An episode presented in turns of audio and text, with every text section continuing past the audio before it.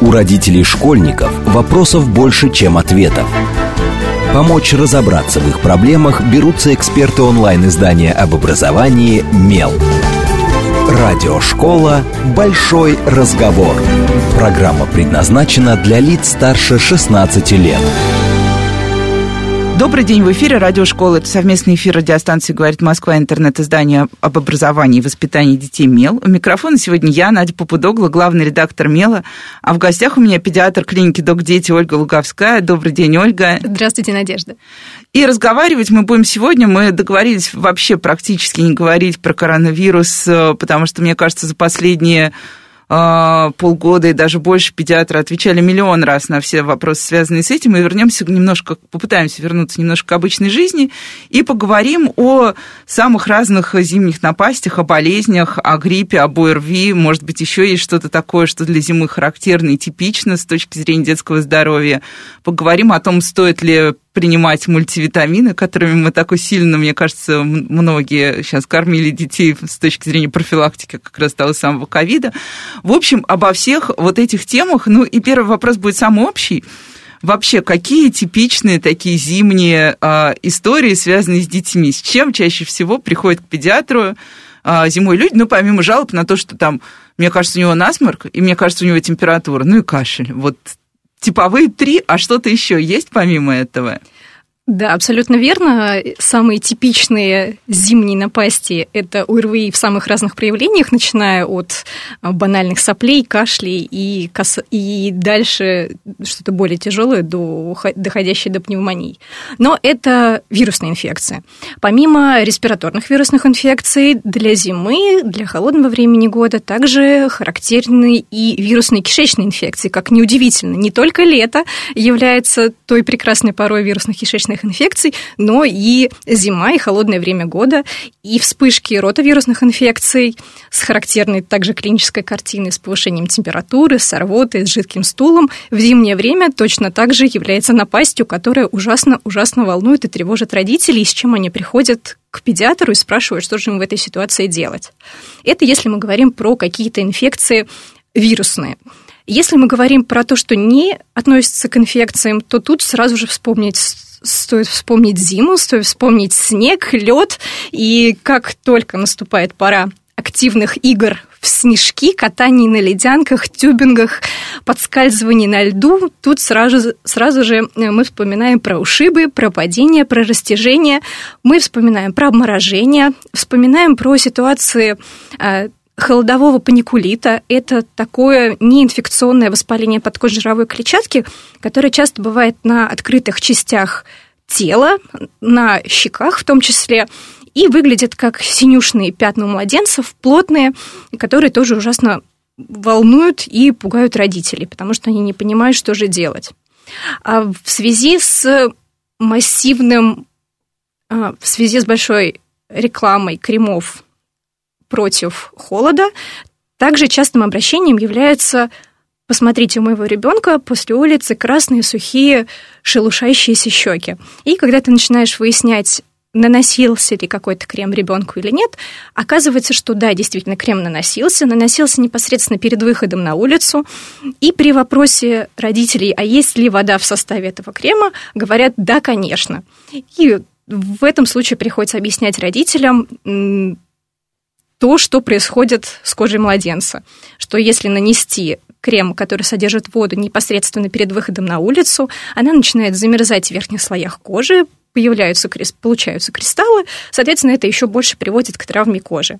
И рекомендация, которая при этом, естественно, следует для родителей, наносить средства, которые содержат воду за какой-то определенный промежуток, за 30, за 40 минут до выхода на улицу, или же вообще избегать использования колд-кремов, которые содержат воду, а использовать средства, которые содержат, например, ланолин, и которые не требуют выдерживания каких-то интервалов перед выходом на улицу. Это помогает нам убрать ту частую проблему и вопрос про красные шелушающиеся щеки после того, как ребенок пришел с улицы в холодное время года.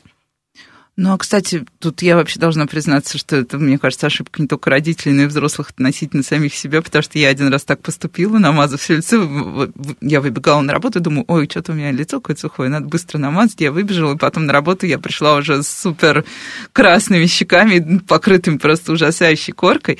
А, а нужен ли вообще, на самом деле, крем вот для защиты от холода? Ну, тем более, что мы в Москве, у нас какие-то холода, мне кажется, ну что самое страшное за эту зиму мы видели, это был минус 9, мне кажется, один раз утром. Если реальная потребность, особенно младенцев, я знаю, их часто обмазывают прям вот любая открытая крошечный кусочек кожи весь должен быть покрыт кремом. С младенцами, как и со взрослыми, наверное, очень просто. Если мы видим, что после того, как ребенок пришел с улицы, кожа у него приобрела обычный цвет, кожа такая же бархатистая, увлажненная, как и у обычного нормального младенца с ней ничего делать не нужно и мазать предварительно перед выходом на улицу не нужно.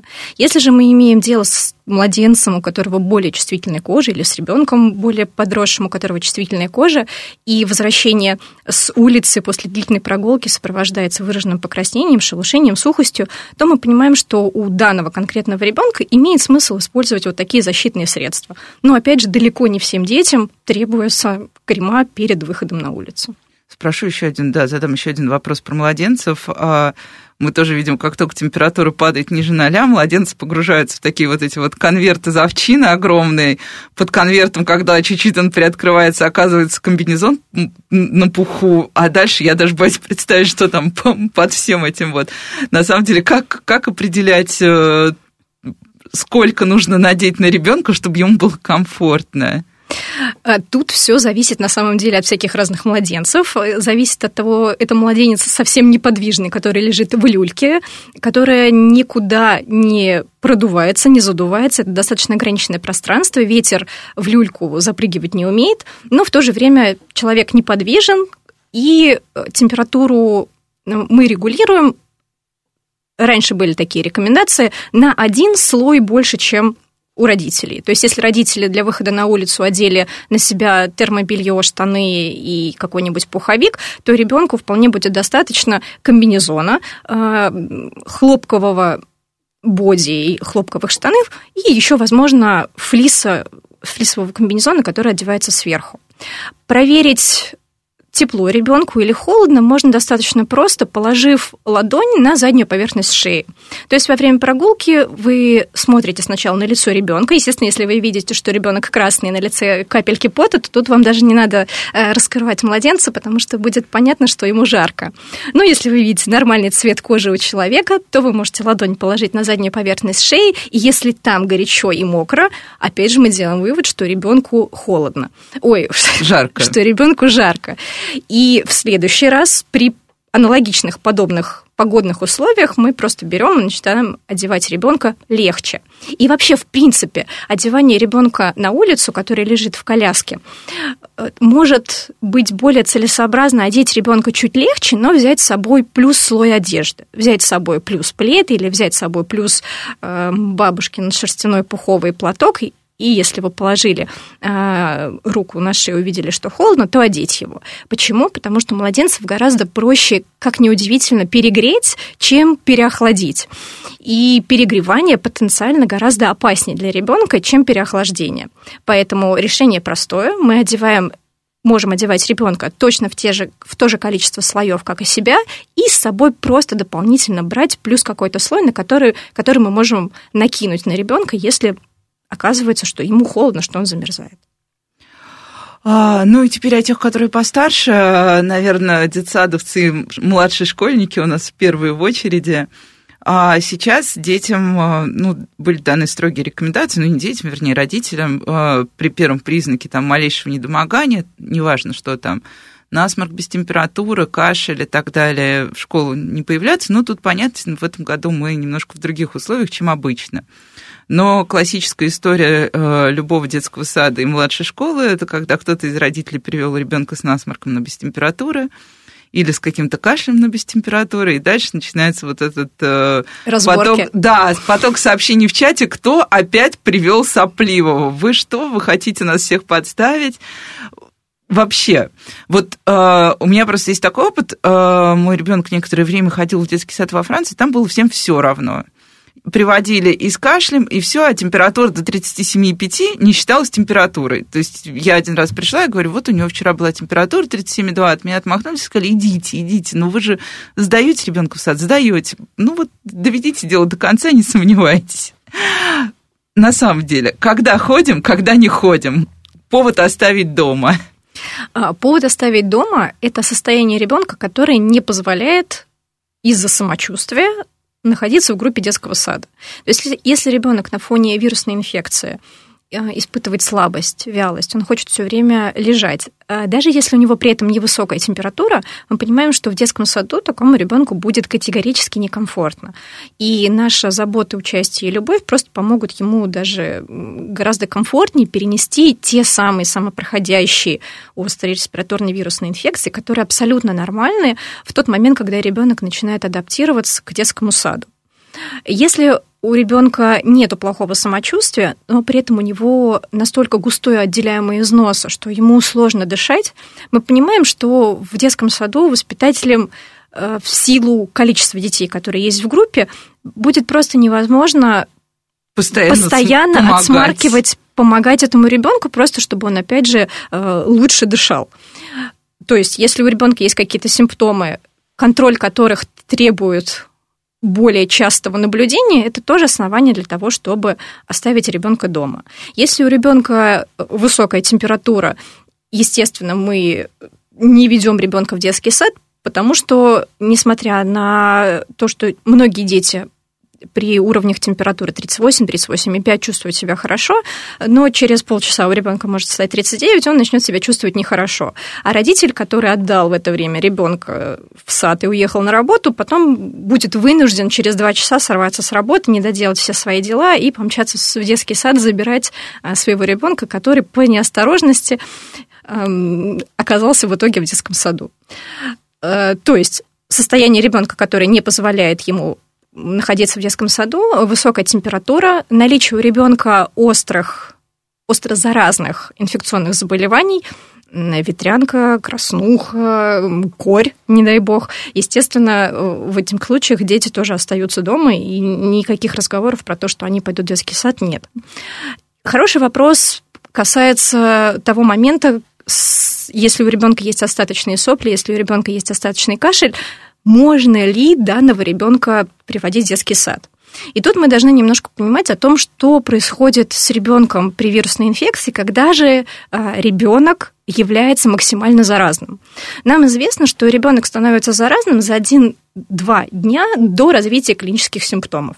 То есть, если сегодня мой ребенок был в детском саду, у него все было хорошо, а завтра у него повышается температура, у него из носа начинает, ли, начинают лица потоки соплей, это, не, это говорит о том, что вчера уже мой ребенок был заразен, и вчера уже мой ребенок, к сожалению, заражал всех остальных детей, и предугадать это заранее не может никто.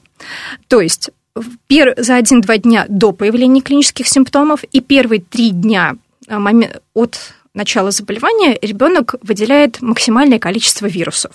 Дальше количество то количество вирусов, которые выделяет ребенок, начинает постепенно снижаться к пятому-седьмому дню. При некоторых вирусных инфекциях э, выделение вирусов может быть до двух недель. Но вспоминая ситуацию, что ребенок может выделять вирусы за 1-2 дня до, клинических, до появления клинических симптомов, мы можем сделать вывод о том, что предугадать, кто из 30 детей, посещающих группу детского сада, является источником опасности, к сожалению, невозможно. А ребенок, который развил какие-то клинические симптомы, сопли, кашель, потом отсидел дома какое-то количество дней, 5-7, и имеет на момент выхода в детский сад небольшое количество отделяемого износа, или остаточный кашель, который, как мы знаем, может сохраняться до 6 недель, не представляет опасности для всех остальных детей, которые находятся в детском саду. И если ребенок был осмотрен педиатром после вирусной инфекции, и педиатр сказал, что данные клинические симптомы не представляют опасности для окружающих детей, конечно, такой ребенок может продолжать посещать детский сад. И э, когда мы начинаем вводить ребенка в детский сад, мы просто, в принципе, должны быть готовы к той ситуации, что болеть острой респираторной вирусной инфекцией 12-15 раз в год – это нормально. Когда ребенок начинает поступ, поступает в первый класс, идет в школу, он начинает учить буквы. Потом он может эти буквы складывать в слоги, слоги в слова, слова в предложения, потом он может начинать эм, читать большие длинные рассказы, сказки и стихотворения. Точно так же и наша иммунная система. Для того, чтобы ей научиться бороться с разными вирусными инфекциями, наши клетки иммунной системы должны познакомиться с этими возбудителями и должны узнать их, э, должны сформировать ту самую армию клеток памяти, которая при повторной встрече с вирусными инфекциями позволит быстро справиться. Как ребенок, который начинает учиться в школе, обучается языку, точно так же и наша иммунная система должна обучиться борьбе, способом борьбы с разными вирусами. И если мы понимаем те процессы, которые происходят в организме ребенка, понимаем нормальность происходящего, то отдавая ребенка в детский сад, мы точно так же должны принимать на себя те риски возможные заболеваний респираторной вирусной инфекции, которые у него будут при начале посещения детского коллектива. А если не отдавать ребенка в детский сад, получится, что он начнет также болеть в первом классе школы? Да, такая вероятность очень часто есть. И тут, я думаю, те, кто не отдал ребенка в детский сад, сейчас задумались о перспективах первого класса. Но я спрошу все-таки про укрепление здоровья, не буду спрашивать про обливание водой, потому что, мне кажется, мы тоже уже много проговорили в свое время об этом.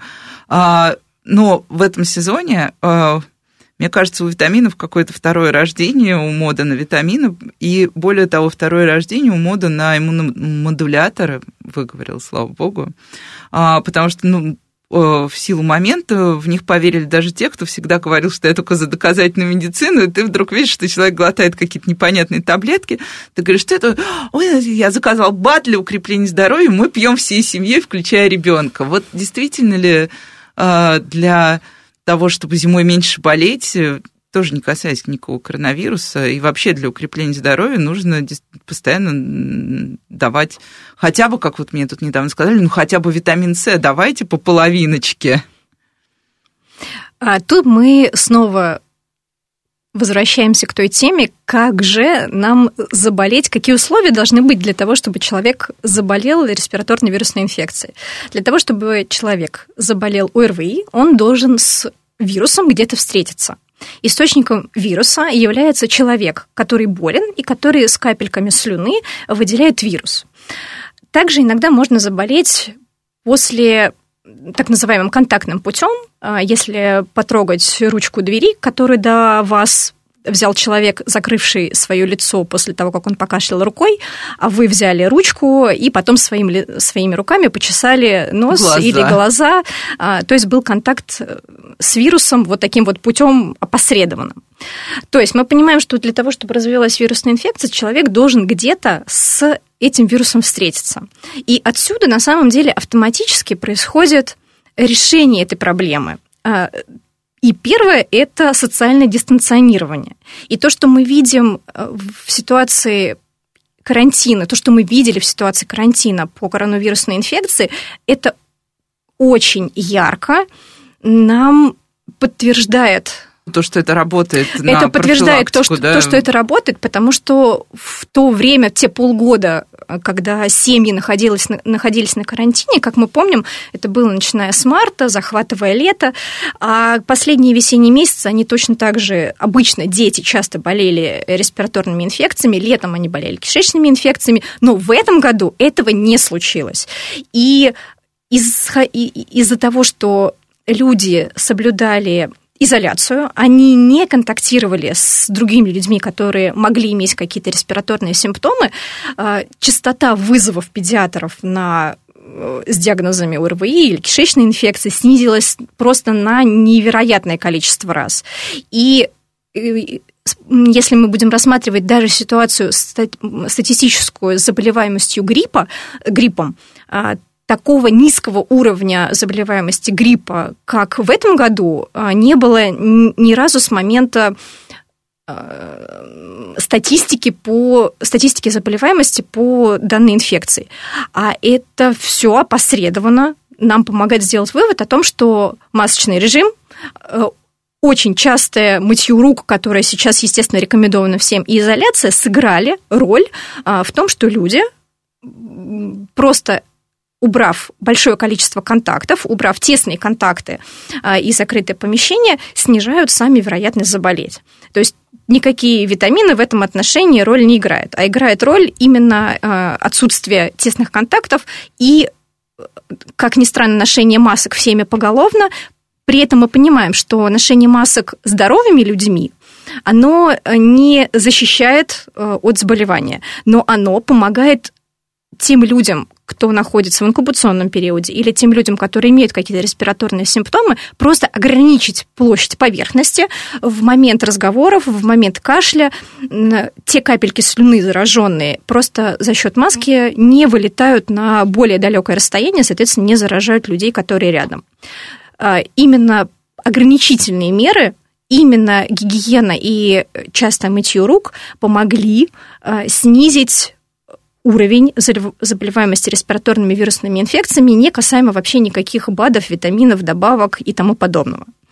А если же мы возвращаемся к ситуации почему она возникла, почему снова рынок э, БАДов, витаминов на волне, на волне э, успеха в данный момент, то тут мы понимаем, что существуют поня- такие понятия, как маркетинг, существуют такие понятия, как нейромаркетинг, и в тот момент, когда человечество э, захлестывает тревога, мы начинаем находить какие-то ритуалы, которые нас успокаивают. Нам очень нужно сделать что-то, э, и вообще, мне кажется, девизом э, эпидемии коронавируса может стать сделать, нам нужно сделать что-то.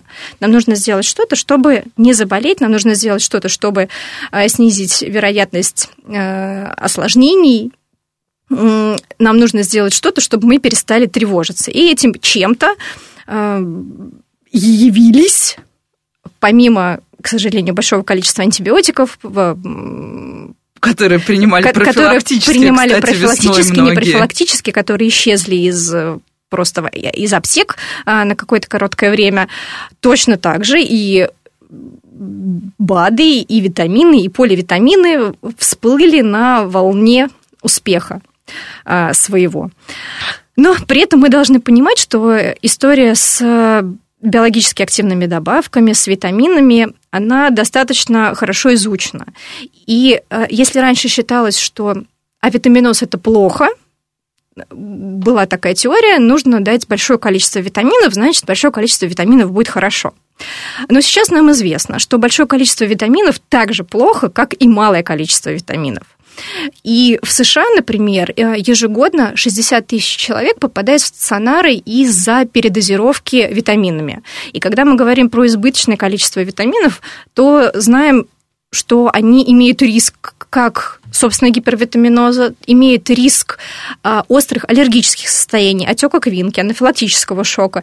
И такие ситуации бывают, и достаточно обидно оказаться потом в стационаре из-за того, что ты выпил просто витаминку для укрепления своего здоровья. И помимо этого еще и вероятность токсического гепатита, острого повреждения печени после приема большого количества витаминов.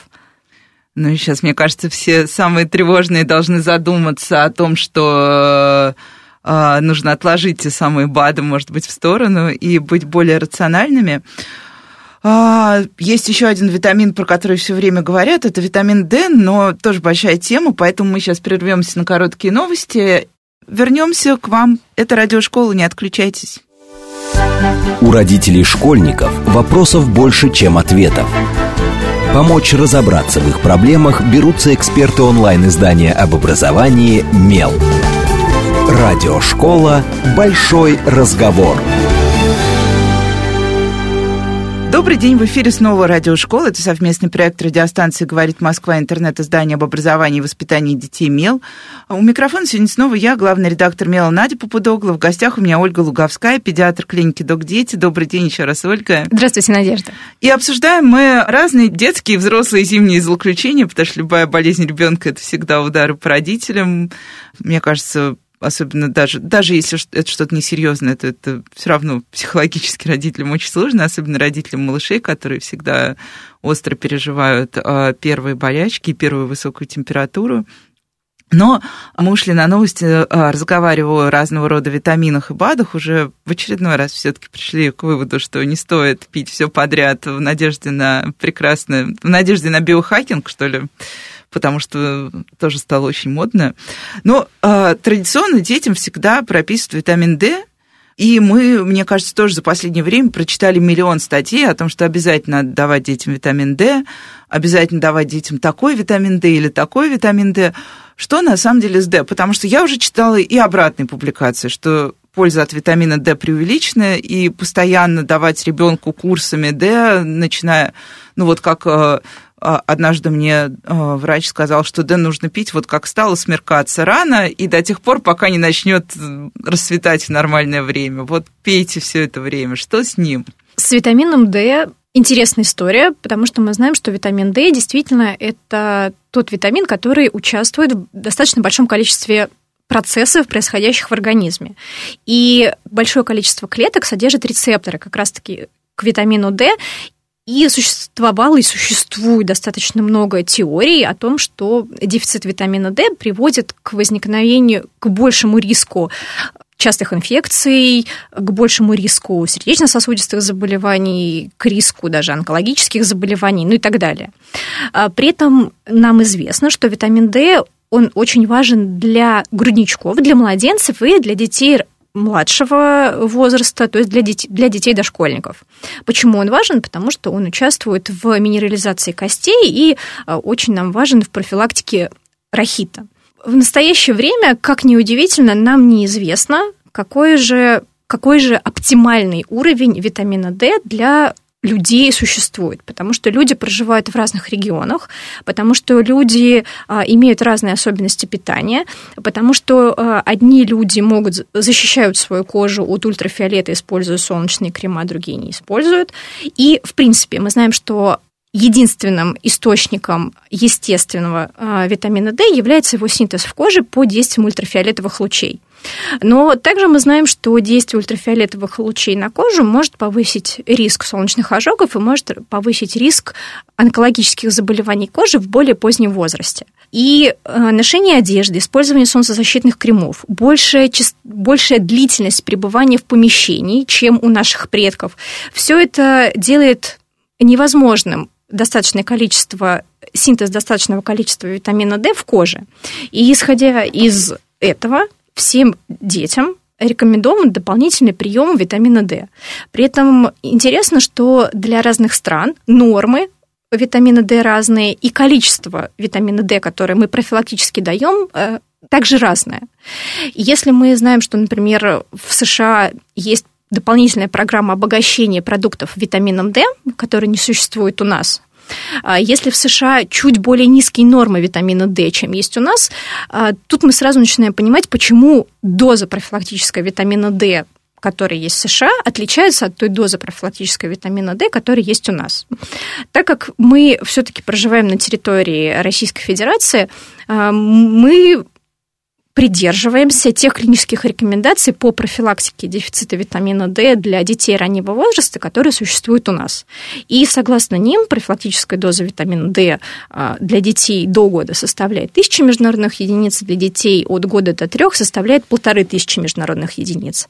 При этом нам нет а, необходимости сдавать анализ крови младенцу на содержание витамина D, потому что мы знаем, что такие профилактические дозы, а, они не приводят к передозировке, не приводят к гипервитаминозу D. Что делать с более старшими детьми, что делать с взрослыми людьми, а, надо, не надо.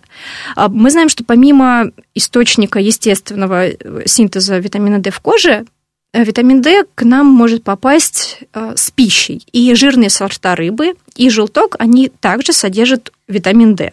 Бывают ситуации, когда взрослые имеют какие-то аллергические реакции или даже дети на витамин D. Бывает, что дети отказываются принимать витамин D из-за вкуса или из-за личных предпочтений. И в этих ситуациях мы можем рекомендовать как родителям, так и взрослым э, употребление либо жирных сортов рыбы, либо желтка, э, добавление его в рацион к своему рациону или к рациону ребенка, и таким образом мы точно так же можем попытаться скорректировать все эти дефициты витамина D, которые есть. Тут я подумала, что мой ребенок был бы очень рад получать желток каждый день. Это его любимая часть яйца. Я вечно его ограничиваю, говорю, не надо так часто есть яйца, дорогой. Но вернемся к все-таки болезням а, и к той ситуации, которая у нас сейчас сложилась. Тоже не очень понятно. Например, вот ребенок заболевает, а, что делать? А, вызывать врача на дом, сажать ребенка в Э, там машину или там в такси, вести его куда-то к врачу, чтобы его осмотрели, осмотрели в поликлинике. Как, как, вот, как лучше поступать? Например, тоже а, вот сейчас на фоне последних уголовных дел в отношении врачей была очень большая дискуссия, насколько вообще врач в домашних условиях может оценить состояние ребенка, потому что, ну вот как было тогда, там за ну, никакие симптомы не давали представления о реальном состоянии ребенка и о его реальном заболевании. А вот у вас здесь какая политика? Например, тоже, если вспомнить тоже европейскую практику, мало где в европейских странах вызывают врача на дом. Всегда есть э, практика, что даже больные дети идут в там, кабинет или в поликлинику, или там в неотложную помощь, и там их обслуживают. То есть э, и никого это даже не смущает, что ребенок там с температурой 39 сидит у тебя на коленях и ждет иногда достаточно долго приема у врача.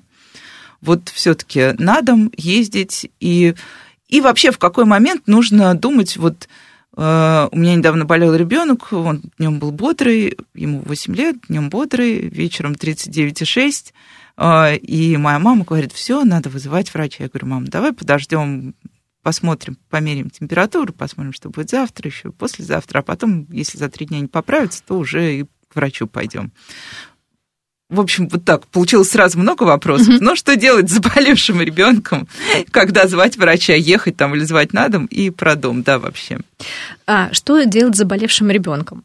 Для начала мы понимаем, что чаще всего тот симптом, который тревожит родителей, это температура. А температура, когда родители трогают лоб ребенка, когда они видят, что он горячий, и когда они э, измеряют ребенку температуру и видят постепенно повышающийся уровень 38, 38,5, 39, 39,5.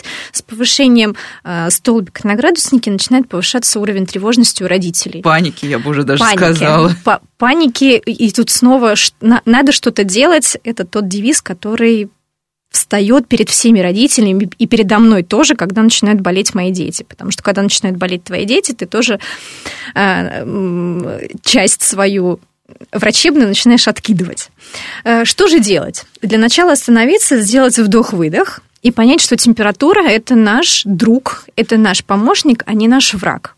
Температура – это то состояние, которое развивается в ситуации, когда иммунная система начинает бороться с теми вирусами или, же с теми бактериями, которые попали в организм. И первое, что стоит понимать при повышении температуры, э, это то, что нам важно наблюдать за тем, как ребенок себя чувствует при повышении температуры. Есть э, очень, мне нравится фраза канадского колледжа э, специалистов по семейной медицине, которая говорит, лечите ребенка, а не градусник. То есть, когда у ребенка повышается температура, наша задача понять, а как же эта самая температура влияет на самочувствие моего ребенка. Если у ребенка температура 38,5, но при этом он бодрый, весел и скачет как сайгак во всей комнате, э, значит, я буду радоваться, буду давать ребенку пить и дальше наблюдать за ребенком. Если же у ребенка температура может быть даже ниже, а, но при этом он вялый, слабый, сонливый, просится на ручки, то тут уже основания есть для того, чтобы немножко более пристально наблюдать за этим ребенком. И первое, что мы делаем в ситуации, если у ребенка повышается температура, и если температура нарушает самочувствие ребенка, мы берем и начинаем температуру снижать для того, чтобы понять, изменится ли что-то на фоне снижения температуры. И мы знаем, что у детей есть два препарата, разрешенные в детской практике. Это парацетамол и ибупрофен. Соответственно, для детей могут разного возраста могут быть использованы либо сиропы, либо свечки, либо таблетки. И э, очень важно всегда делать акцент на дозировке препарата, которые дают ребенку. Потому что, к сожалению, на пачках препарата очень часто написан возраст ребенка. Но мы понимаем, что в одном и том же возрасте, в возрасте года ребенок может весить 8 килограмм, а ребенок может весить 15 килограмм. И если мы даем какую-то среднюю дозировку, то есть вероятность, что данная конкретная доза у ребенка не сработает, а видя, что препарат не оказал никакого эффекта, уровень тревожности и уровень паники у родителей начнет еще больше зашкаливать.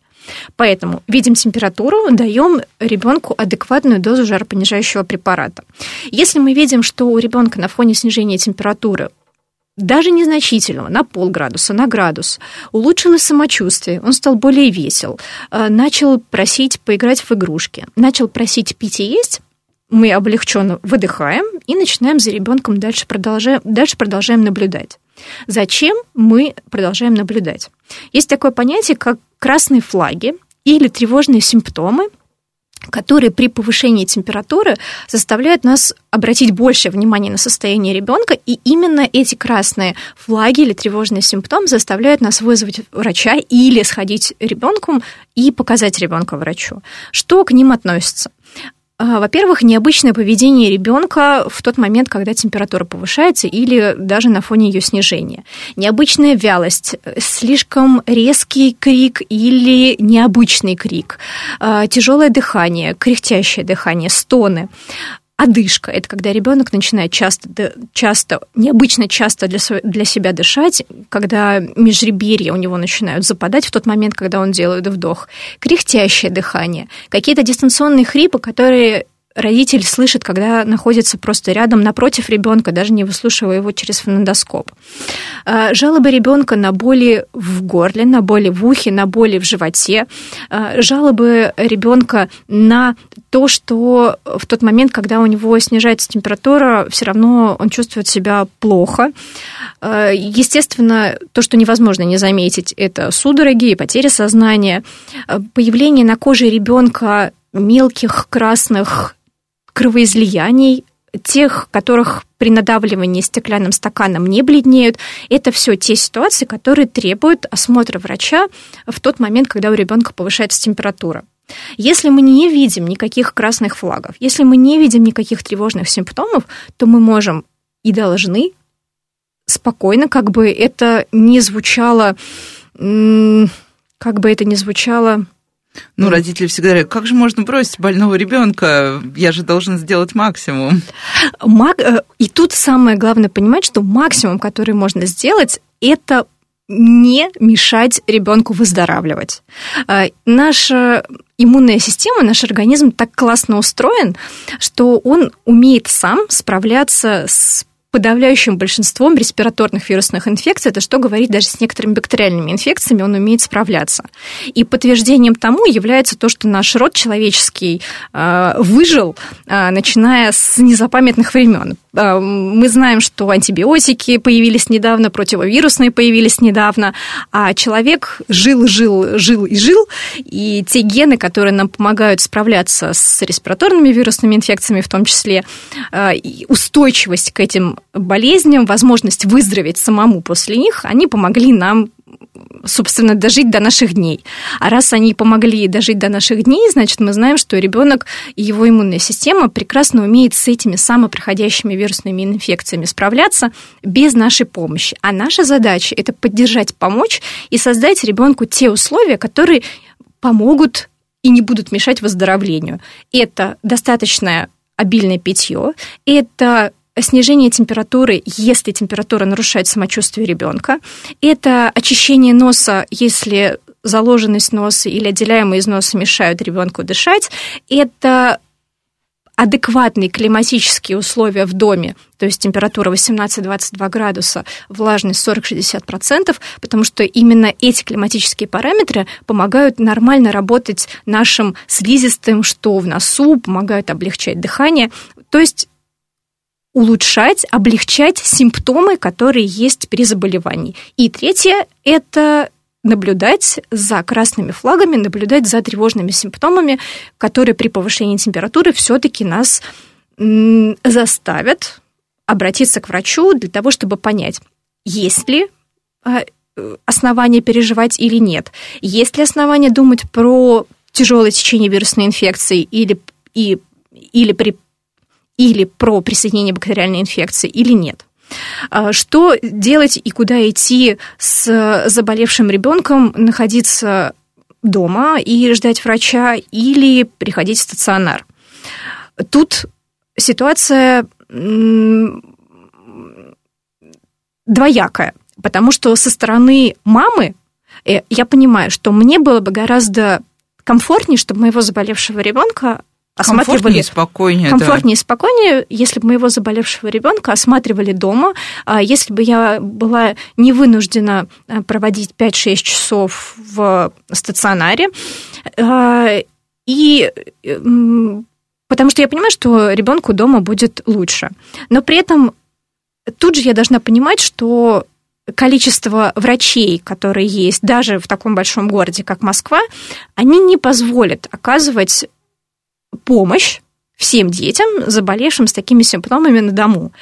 А если и будет оказываться эта помощь, как сейчас она происходит, с невероятной нагрузкой на участковых педиатров и на участковых терапевтов тоже, то качество оказания этой помощи э, может быть не очень адекватным. И связано оно именно с тем гигантским количеством вызовов, с тем гигантским количеством работы, которое есть у участковых педиатров, когда на э, осмотр одного ребенка э, они вынуждены просто тратить порядка 10 минут, порядка 12 минут, э, потому что потом еще нужно зайти в 30-40 квартир и посмотреть таких же детей. Поэтому тут вопрос, насколько мы готовы ограничиваться таким временем осмотра врача. Э, к сожалению, очень часто вызов врача не адекватен состоянию ребенка. И бывает, что э, бывает, что ребенка бывает, что педиатр кажется... приходит на вызов, и, и у него написано, что у ребенка температура 39, что он плохо дышит, что у него очень частый кашель, а на деле оказывается, что у ребенка температура 37,5, и что у него э, немножко соплей, но мама, тревожась из-за состояния ребенка, зовет педиатра, чтобы понять, а не, спустится ли что-нибудь куда-нибудь ниже. И, к сожалению, ни один педиатр и ни один врач не может дать прогнозов, как конкретная вирусная инфекция будет протекать у данного конкретного ребенка. И ухудшится ли состояние через 5 часов после того, как педиатр покинет ребенка, тоже, к сожалению, никто предсказать не может. И именно поэтому наша задача как врачей дать родителям те инструменты, которые будут во-первых, снижать их уровень тревожности, а, и повышение температуры не относится к тем тревожным симптомам, и научить родителей красным флагом, или тревожным симптомам, которые как раз-таки потребуют осмотра врача. И если мы будем рассматривать всю ситуацию с заболеваниями, то вызов врача в первые один, два, иногда даже три дня лихорадки, они не обоснованы, потому что ни один врач не скажет в эти первые дни лихорадки, как же будет состояние развиваться дальше. Если же ребенок э, продолжает лихорадить высоко четвертые, пятые сутки, если у него присоединяются э, подобные симптомы, то, конечно, э, смысл осмотра очень имеется. Мне кажется, это даже есть название. Я помню, мне кто-то говорил из врачей трехдневная лихорадка, а дальше смотрим по состоянию вот так вот. А, мне кажется, это, ну, в первую очередь, молодые родители, конечно, страдают, потому что, ну, малыши, когда болеют... Это, это очень страшно. Это очень страшно, это очень тревожно, и всегда хочется что-то сделать. И тут остановка и установка родителей на том, что УРВИ – это самопроходящее состояние, а, на том, что родитель, задача родителей – это обеспечить условия для того, чтобы ребенок мог сам выздоравливать, это то, что помогает э, родителям сохранить трезвость, ясность мысли и развернуть себя от похождение в аптеку за большим количеством витаминов, иммуномодуляторов, ну и всех остальных. И вызовом врача каждый день, и вызовом врача каждый день. что происходит. Да, абсолютно верно. Но это, да, это такой дзен, который на самом деле отращивается с возрастом. Нужно сначала пережить энное количество этих температур, а потом уже ты становишься как-то уже ну, вот Мне кажется, вот у меня только сейчас к восьми годам появился уже такой более-менее осознанный, осознанный подход ко всему происходящему. Потому что, э, когда болеет ребенок, это страшно, это нарушает весь наш, наш привычный образ жизни, это сразу же у мамы, которая и так в настоящем испытывает невероятное чувство вины и давления общества. Что же ты ничего не делаешь, говорит бабушка. Почему да, ты не да, лечишь да. ребенка лекарствами, говорит папа. Ты сейчас разовьешь какие-то осложнения, говорит подружка. И мамам невероятно сложно находиться вот в ситуации этого общественного давления. И тут только понимание всего общества, а не только мамы, а, что УРВИ это нормально, что у РВИ проходит само в подавляющем большинстве случаев, э, поможет нам избежать такого избыточного назначения лекарств, избыточного, э, избыточных мероприятий вокруг э, этих состояний и поможет нам нормально относиться к тому старорусскому слову сопляк, которое абсолютно нормально описывает младенца. ребенка. Да. И тут я э, вспомнила связанную с этим историю. Э, она, наверное, тоже про тревожность городских родителей, но не про витамины, а, а про анализы. Вот. Вроде бы, ну, во-первых, есть большой спор и тут уже, мне кажется, мы тоже пришли немножко к решению, что перед вакцинацией сдавать весь спектр анализов совершенно не нужно. Но многие родители говорят, а как часто вообще нужно сдавать анализы, чтобы чего-то не пропустить? А вдруг у него там низкий гемоглобин, а вдруг у него там то, а вдруг это... В общем, анализы действительно имеют право на существование, если вот, ну, если не анализ крови, например, после там тяжелой достаточно болезни, вот, которую тебя заставляют сдать обычно. Э, тут чтобы что-то не пропустить, пожалуй, одна рекомендация к родителям – найти того педиатра, которыми, которому родители будут доверять. Потому что для нас, как для врачей, самое главное то, как ребенок растет, то, как ребенок развивается, и то, что мы видим своими глазами, то, что мы слышим своими ушами, то, что мы трогаем своими руками в тот момент, когда осматривает ребенок. Подавляющее большинство информации мы получаем именно от осмотра, мы получаем именно от знаний истории. истории развития данного конкретного ребенка. Анализы это всегда то, что прикладывается к ребенку. И зачастую мы видим разницу в том, какие есть анализы и в состоянии ребенка. Можно видеть по анализам, что все как-то очень не очень, но при этом мы смотрим на ребенка и видим, что клинически у него все очень как бы нормально. И тут мы будем опираться именно на ребенка, а не на то, что мы будем видеть в анализах. А, поэтому анализы, они являются второстепенными, первично является состояние ребенка, и первично является педиатр, которому вы будете доверять, задавать вопросы и спрашивать уже у него про своего конкретного ребенка, а надо ли нам что-то дополнительно делать. Ну и что замечательно, мне кажется, на этой ноте как раз у нас заканчивается время, и да, это прекрасная нота для того, чтобы сейчас все немножко выдохнули, расслабились и просто понаблюдали бы за своими детьми, а они начинали сразу лечить то, что в лечении не нуждается. Спасибо большое. С вами была Радиошкола. До встречи на следующей неделе.